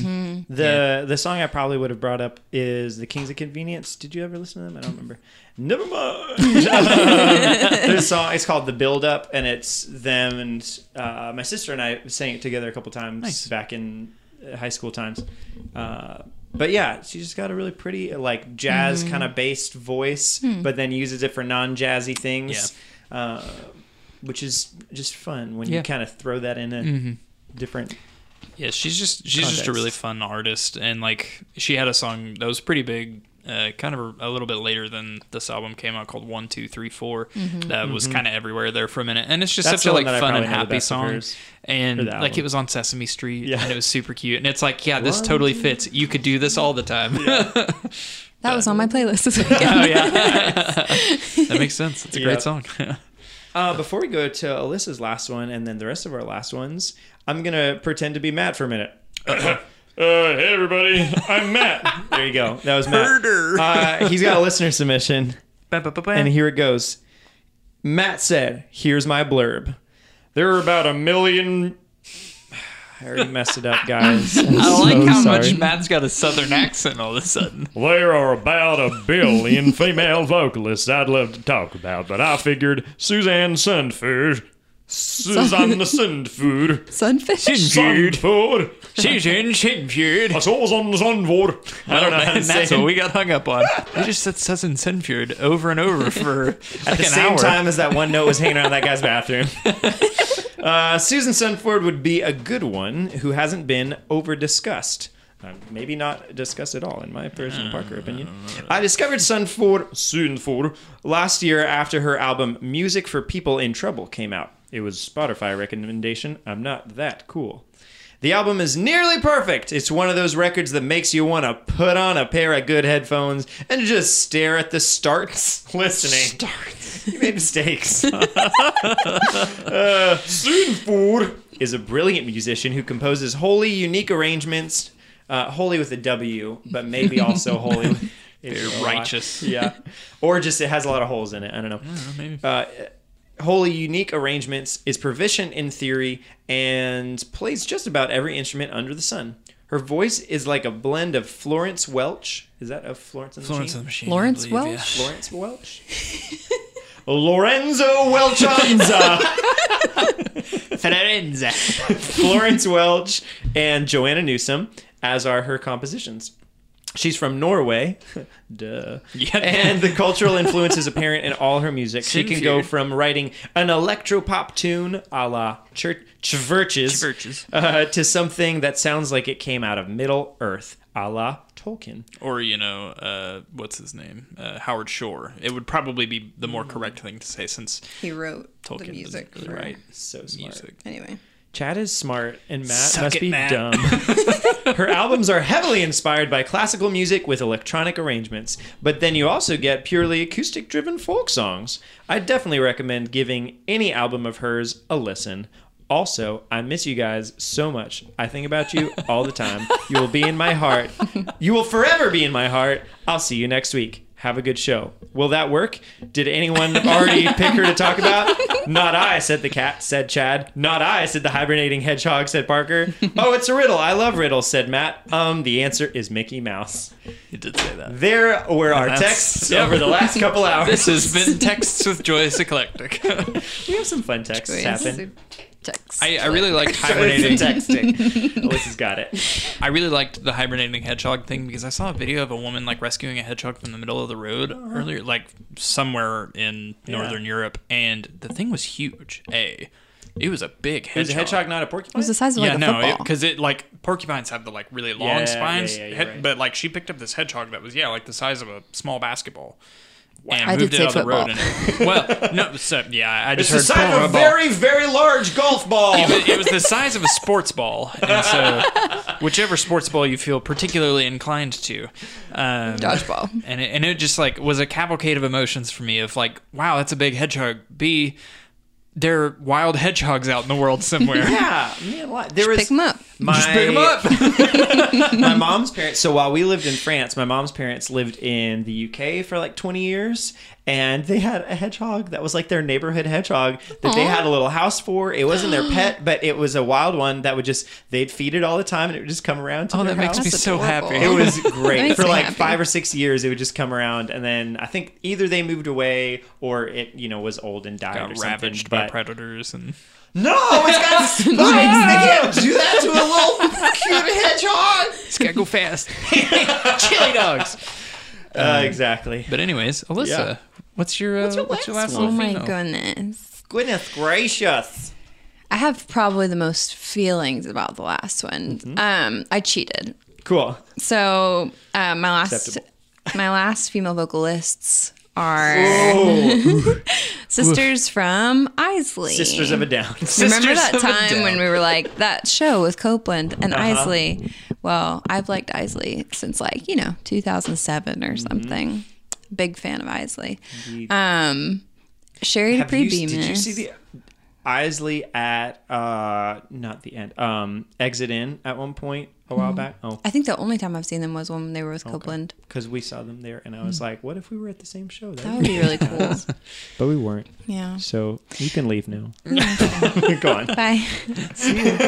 So Eisley, See you you at home. say. Sisters, you say. Sisters of Crazy Eisley. cool hair colors, you say. I don't know which order they're in, but The shorter one and then the longer one. Okay. Cool. Um, so Eisley has multiple. It was a family band, so Mm-hmm. it started out that way, anyways. And I think it the Von Trapp family band. the only two um, uh, like OG members that are in it now are Garron, who is the sister's like the main sister's cousin, and then um, Sherri Dupree Bemis. Um, originally, it was um, Chauntelle and Stacy and Sherri, um, and then I Darren actually King's don't wife? Stacy. Okay. She's And I'm not in the gonna- band anymore. She's not uh, Okay. fairly recently, within the past couple years. Um, she lives in Nashville now. Yeah. She's been working on Sucre, which it really bothers me when people say Sucre. Yep. It's annoying. It bothers me more than it bothers even you. Probably fluent in French No, and not really. semi understanding of French. it does not bother me at all. But it's cute because I was gonna say a lot of stuff about Stacy's voice being very sweet and like sugar. Sucre is Uh-huh. sugar Mm-hmm. in French. Um, yep, there's that. so something that I love about Eisley, um, at first when I first started listening to them and I listened to them all the time, um, I could never figure out kind of with Emery, I couldn't tell who was singing. Um, not that I don't think that the guys in Emery are brothers, but um, in Eisley they had three like Chauntelle would sing, Stacy would sing, and Sherri would sing. At this point, even when we saw um, Eisley with Copeland, um, their youngest sister Christy was singing with Sherri, and she was the only other sister on stage. Um, but they all blend super well, and they have they they have a certain point of their voices where they do sound very similar. But I now I can pick them out and decide, okay, that's definitely Sherri or that's definitely Stacy. Chauntelle's a little harder. Ch- Chauntelle and Stacy sometimes confuse me a little bit, um, but that's only in the older stuff. So it's mostly most of the albums that I listen to are just Stacy and Sherri leading the songs. That is an odd thing to me, just in general. Like listening to podcasts as well. I'm like, oh, these three guys sound just like the same three guys as each other. And then like three episodes in, I'm like, oh, well, that was obviously Bree, Brian, Brian, Billy, whatever I was gonna say. Yeah, Yeah, just I did that with my Bim Bam with uh, Bim Bam. the brothers. Ma Bim Ma Bam. My brother, my brother, and me. Ah, yes, gotcha. I was I was really confused between Justin and Travis for a very long time. That's wild to me because Travis has such a. I uh, know they have almost very different voices, but Yeah. But yeah, definitely Emery was one. I didn't. I honestly didn't realize they had two singers for a long time when I was listening to them in high school, and then now it's like could not be more obvious. yeah. so with Eisley, um, I did a clip of Stacy singing. This will be like that's the shorter one you said, right? Yep. This first, um, Stacy, um, singing like by herself, and they're actually both from the same album. They're from the Valley, I believe. Mm-hmm. Yes. Um, Like they're from the valley. They're from they're Valley Girls. but are they connected then? So it'll play both of them. No. Okay. Let's No, go they're right in. We'll just do separated. Stacy then. If I came in the morning, would you still be here? And if I left in the evening too? Well, I don't have Correct. My man. My man. That's not your man. that was a lady. anyway, My man. I don't know what that's That was about. a very nice. Sta- oh, we're quoting Rick and Morty. Yeah. There, Mm-hmm. it's the same episode that I was quoting when I said, "Oh, human music" earlier. Mm, I see. Which now I see the connection between my man and human music. human music. Rick and Morty. That pretty much explained it. It, yeah. That's true. anyway, so that was Stacy. We're just uh-huh. smarter. Stacy's voice. Mm. Stacy, I like Stacy's voice from Eisley. Partially, it's like kind of the staple voice I think that people would recognize. Maybe um, that might be true of Stacy or of Sherri too. I don't know. Um, but Stacy's voice is very like clear and like melodic, and so I kind of get the best of both worlds with this band because I love singing that way. Like I definitely emulate that sound, and I, I love to like sing like whispery, like soft, but like also in that higher register, um, just that clear sound is one of my favorite things. Like I'll be in the mood to sing that way. Um, but then we can listen to Sherri next.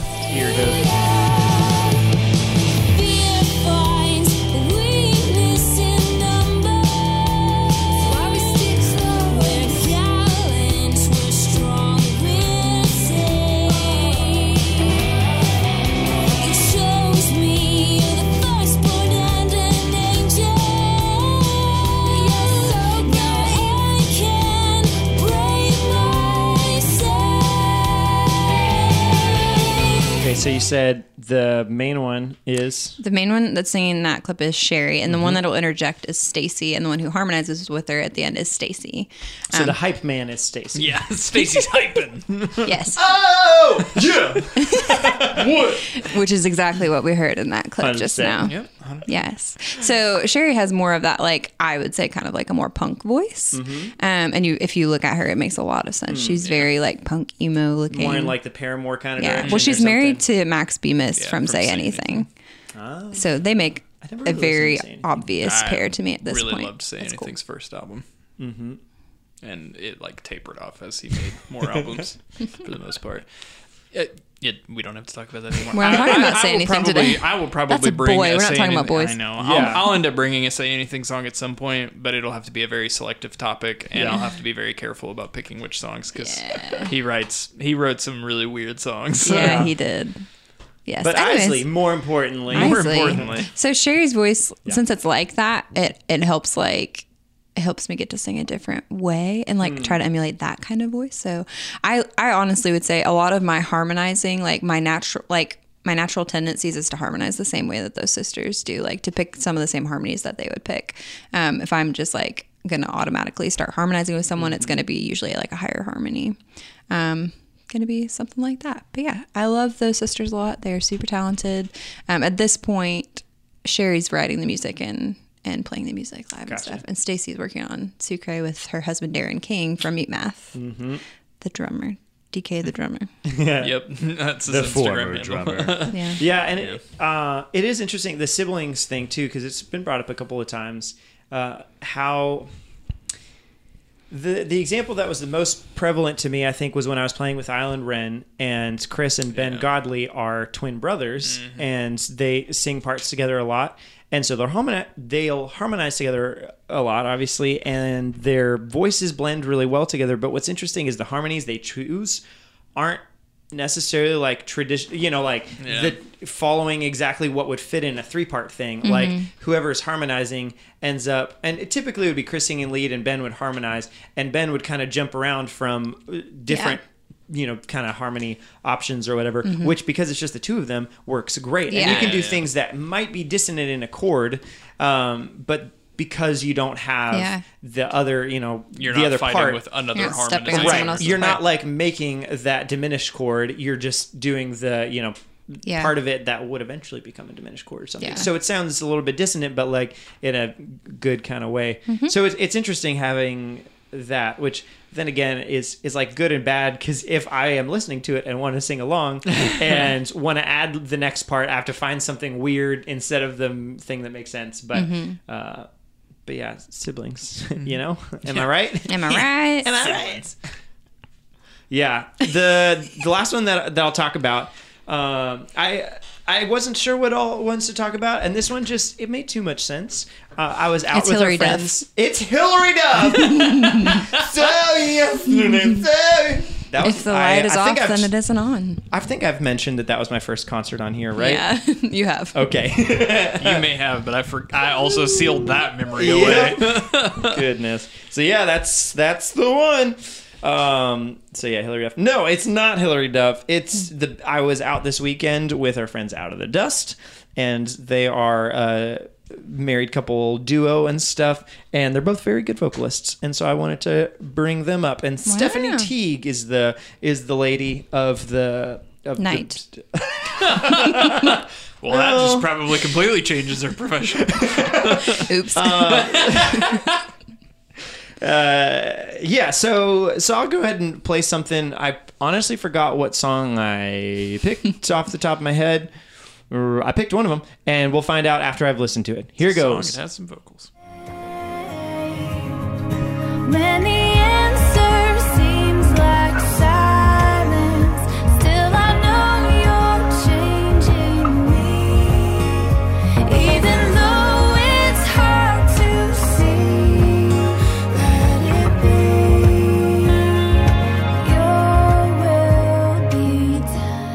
There's my friends Chris and Stefano. Damn friends. I was gonna call her Stefano because sometimes we say that.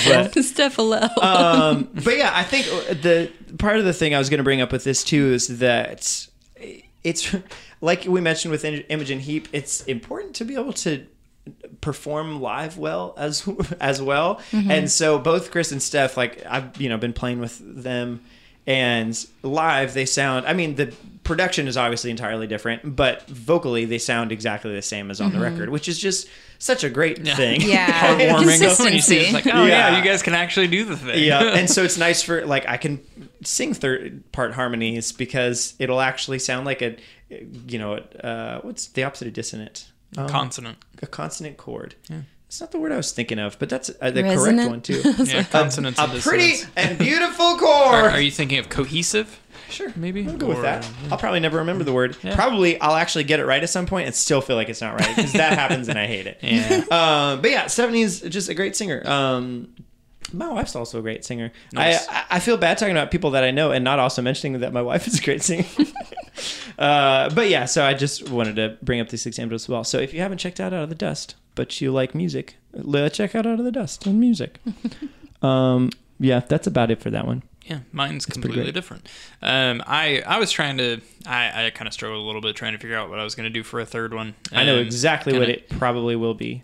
Not really. Oh, okay. But I, I- was like interesting. I'd I like have two to guess. guesses that are like that would have made a lot of sense. That it's definitely not going to be one of those because you had such a hard time coming up with it. Now, Yeah, now I want to know which ones you thought it might. Be. I be. was going to guess Sylvan Esso I did think about that one. That was one of the ones I was considering. or some sort of J-pop. Man, I, I please also had that thought too, but I I I didn't want to do a J-pop song Yep. because I honestly don't love like Yep. female vocals in That's- J-pop songs. They're more just they're funny. It'd be like, terrible. this is kind of a funny thing. Yep. Um, or I, I really did Which think is why I Syl- figured you wouldn't actually bring it up, but Yeah. like but it was a consideration. Um, I also read your mind, so Yeah, that too. me. Um, I, I really did think about Sylvan Esso, and I like Sylvan Esso a lot. I think she's got a great voice. Um, but I, Whatever I'll- her real name is. yeah, I actually don't remember. It's Sylvester Stallone. Yeah, it's nothing related to the name of the band, and I think it's something like Emily something or other. It, yeah, Emily Blunt, randomly married to John Krasinski. Uh, isn't that? Yeah, that's yeah. Okay, I, I'm 100%. thinking the right Poppins. person. Anyway, Well, she's not married to Mary she's Poppins. she, married to Mary Poppins. interesting. Polygamous relationship really- with a fictional character. Yeah. Um, I but I Wait, want I want polygamous, polyamorous, whatever. polyamorous, sure. Yeah. Um, Polygamous, I think they're married. Yeah. I didn't pick Sylvan Esso because she is literally only the vocalist in that. Um, not to say that that's like a bad thing necessarily. I just was trying to figure out. I was hoping. Did you pick one that I suggested? Uh, it's one that you mentioned, yeah. Okay, I'm hoping it's. I won't tell you which one, so you can give it, and it'll be right. Yeah. So the one. Or We'll get there you eventually. can just feel good about Yeah, we it, just and keep regardless guessing. of what he says. You're like, Whatever that he says, was I'm the like, one I was the one. thinking. was the one that I said. You'll Majestic never like I am. Um, yeah, I ended up going with St. Vincent. Yes. Yeah. Yeah, I thought about that That's one the too. one I was going to say. uh, and it's it's kind of like I don't know. It we I, I I we broached the topic of like female vocalists specifically, and I, when when I was thinking about the the people that I was going to bring forward, I started to have a really hard time because I really wanted to pick just female musicians, mm-hmm. like a lot of instrumentalists and stuff. Um, because that gave me just a whole different, like, broad spectrum of people to talk about, and I mentioned that with Imogen Heap too, especially because that's definitely the context that I think of her more as a like instrumental musician rather than just a vocalist or something like that. And even I mm-hmm. mean like uh Cherie Dupree Bemis- Cherie Dupree Cherie Bemis. Dupree Bemis. I can never say her name. I always pronounce it Cherie in my head because of the way that it's spelled. Anyway, uh, like she plays guitar for them and does a you know some other stuff too.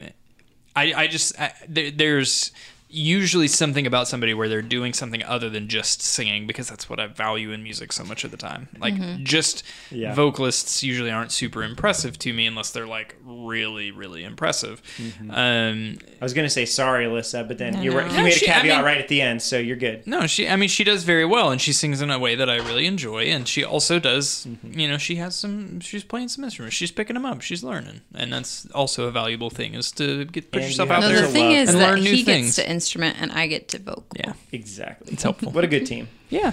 Um, but St. Vincent does a lot of instrumental stuff and she writes a lot of very quirky weird music Yeah. and she is just a very interesting musician and she is a very good singer it's a very weird kind of singing Yeah. sometimes um, but she does it very well and very on pitch and she does it while she's usually playing something interesting on Yeah. guitar which is very impressive because splitting your vocals between your hands can be difficult sometimes so the clip that I actually brought was from a song called "Surgeon" from Strange Mercy, and there's like a little doodle uh, guitar part that happens in that that she is It's a what? playing. Uh, doodle A doodle little a doodle Ah, Yeah, of course, I know the classic doodle Um, and she's playing that while, while she's singing everything else, and it you'll hear it change a little bit towards the end. I'm pretty sure, and she also plays that version of it earlier in the song while she's singing. It it's just kind of impressive because it's not like an easy guitar part, and it's weirdly timed. Anyways.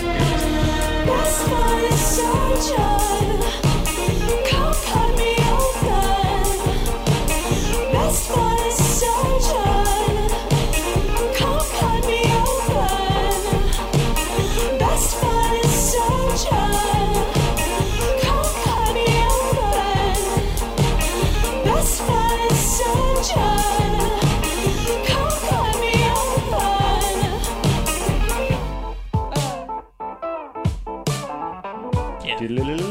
It's so good. That little like da.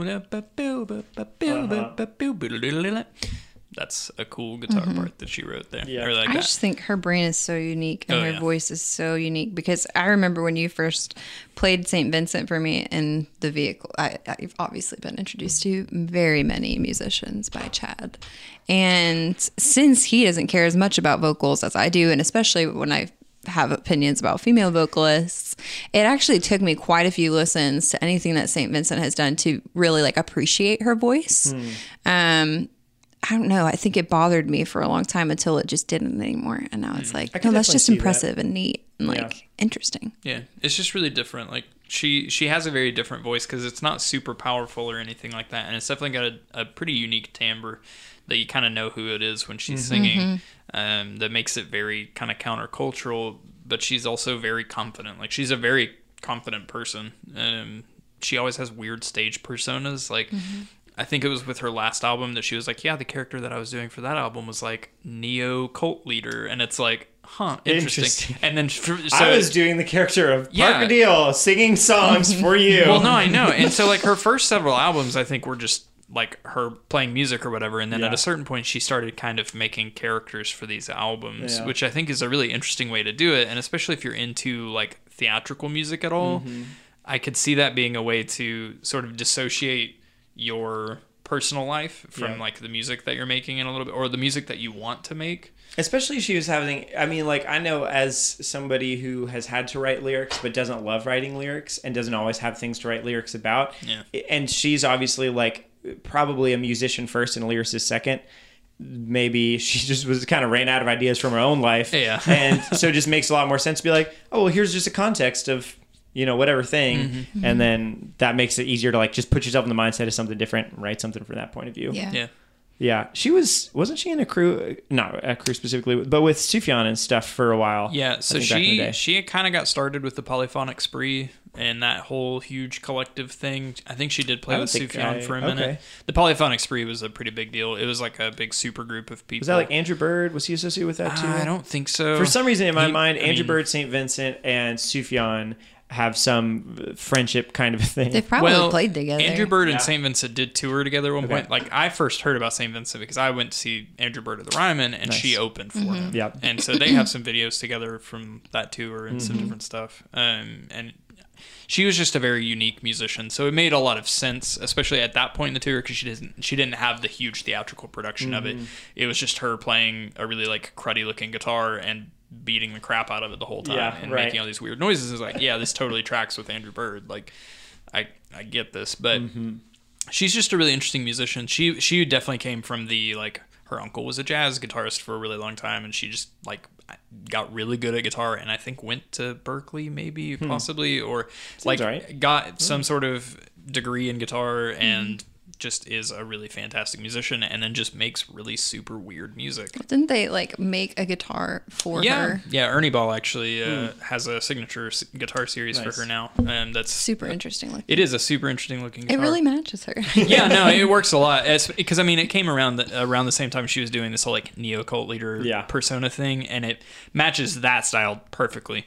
She she was really popular for playing the Harmony Bobcat guitars, which are these like really terrible like Sears catalog guitars with gold foil pickups and just Yeah. like not great looking guitars. And so then she got like a another Ernie Ball guitar and was like, "Oh, this is so easy to play compared to the like cruddy Harmony." Uh, really funny. Like she still likes those guitars, but the, Yeah. but yeah, she has like a signature series line now that are really cool. They're really Mm-hmm. interesting. They they kind of have a a very angular look to them, but it's not like sharp, pointy like metal guitars. It's it's just really unique. Yeah. and really cool. I this isn't St. Vincent related anymore. Um, but here's a thought: I would be remiss if I were not to mention the fact that there's kind of eras of singing in general. Uh, and it just happens. And so, like, listening to sometimes we'll in the car, Ashley and I'll listen to like she'll put on some 90s music or whatever and it's like mandy moore and stuff and it's or like vanessa carlton it's very you know like the 90s girl singer. I can't even think of what it is exactly that they do but it's it's a very specific thing that was like why are you all doing that? That was dumb. And that we make fun of all the time uh, mostly ashley and i and chris and stephanie um, will hang out and make fun of the like the indie girl singer quote unquote Oh, yeah. with I don't know if you guys have seen the vine that welcome to my kitchen. We have bananas and avocados. And we crack up at it all the time. And I was listening to to one of the songs that we were going to play for worship that week um, and it's a great song but the it's I can't remember what the song itself is called but the chorus is you are good, good. And the girl singing it was like, oh man, you're really doing the indie girl singing. Yeah. And it was I just know that song. funny. It's uh, Yeah. actually John Mark McMillan's wife wrote that song. Really? This song. But it I- wasn't John Mark McMillan's Yes, That was right. She not doesn't her. do that. She's No. very good. yeah, no, exactly. This song itself is good, but yeah, it's just so funny that I was like, oh, girl, you need to stop. Some people that. try a little too hard. Yeah. and it's, I mean, you know, painful. it's just a thing. That There's a, I have a happens, big thing with vowels too, and I feel like that's a big part of it it. Yeah. Mm-hmm but yeah, Um, yeah, that's that's pretty much it. things. Thanks, thanks, Alyssa, my wife, for coming on the show. Not, You're welcome. His wife. My wife, not your wife, nacho wife. She's she's my nacho wife because she's full of nachos. Speaking of nachos, give me some nachos in my belly. Yeah, we're going to do that. So, thank you so much for listening to this episode. We really do appreciate it. And we want to hear more from you. So, you can find us on like Instagram and Facebook and the Twitterverse. And you can like email us at joyouseclectic at gmail.com. Uh, we have all of the connectivity based internet things. So, just shout through the pipes of light that somehow make up this interconnected world we call the internet at us, and we'll get it somehow. Some way, in some form, we do appreciate it. Mostly thanks to Al Gore. It's mostly thanks I'm to Al. Gore inventing the internet. Um, but yeah, just thanks so much for listening. Uh, we're going to be back next week with uh, hopefully Matt. I'm assuming, Mm-hmm. uh, assuming that he ever comes out of this corner, and we Mm. give him a microphone next week. You can do it, bud. I don't want to do, guys. Come on, I believe in you. No. That's Matt, by the way, that was talking. That was not, definitely Matt. Not me. It was not Parker throwing his voice in an expertly ventriloquist manner, Expertly. expertly. But yeah, thanks for listening. We'll see you next week. Bye. Bye. Bye.